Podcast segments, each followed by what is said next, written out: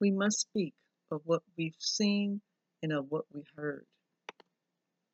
When one knows that they know something, they share so others can partake of the goodness, revelation, gain knowledge, and get the same or better results.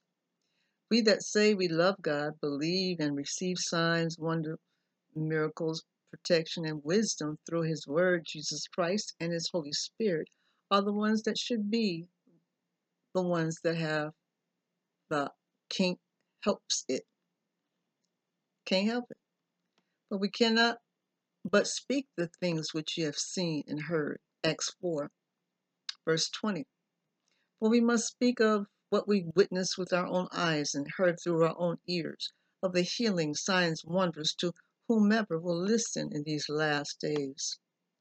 The world must hear from his children.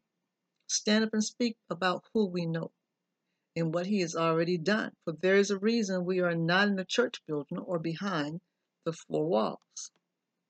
It is now, this is a time to share our testimonies of the glory of the Lord that descended upon our bodies, both in our prayer closet and in corporate gatherings that were so heavy, all we could do was weep and bow down on our knees. How he healed our bodies time after time and changed the way we think about nouns in our lives. His tangible presence can't be explained, for one has to experience his presence for themselves. All to confirm, encourage, and empower his own to cling more to him than what we see and hear of the world. Trust and rest that he will never leave us nor forsake us. To stop trying to control, you can't anyway, every now and look deep within and allow him to guide as well as correct. The remnant must move now, for many are desperate weary and confused and want to know the truth. They're seeing too much that they know is wrong, but don't see the ones that supposedly know the truth, not speaking or singing the word of God in love. We must come against fear and believe what we have been given, which is power, love, and a sound mind. For the enemy is violently attacking the minds of mankind and stealing what has been given to us more so that others cannot discover what is available. Not so in Jesus' name.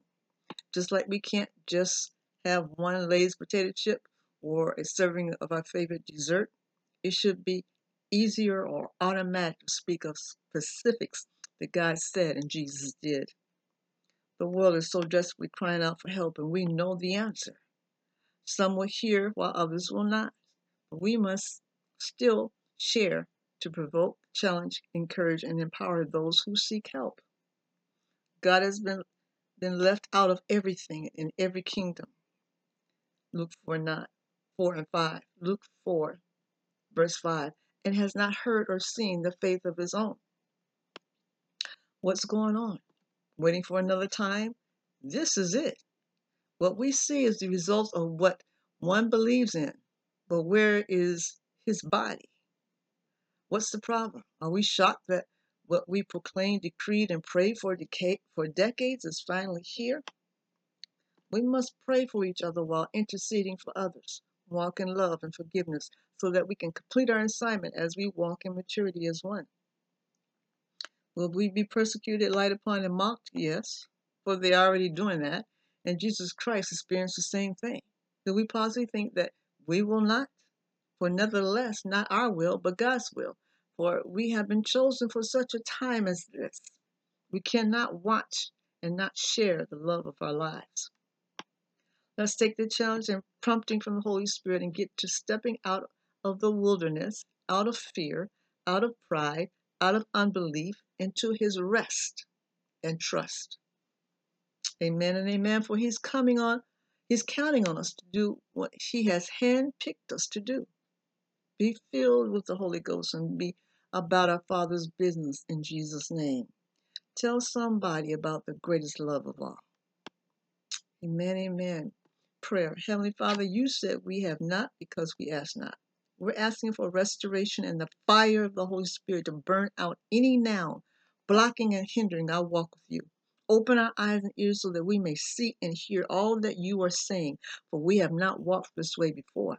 We declare we have the joy that only you can give and the strength to endure until you come for us. Open the doors that no man can shut and close those that no man can open. Enlighten our eyes to see the narrow path that you would have us to walk, and the spirit of wisdom and discernment to avoid the snares and traps of the enemy. We thank you for your goodness, your mercy, and your grace. We thank you for your protection for us and our families and loved ones in our territory.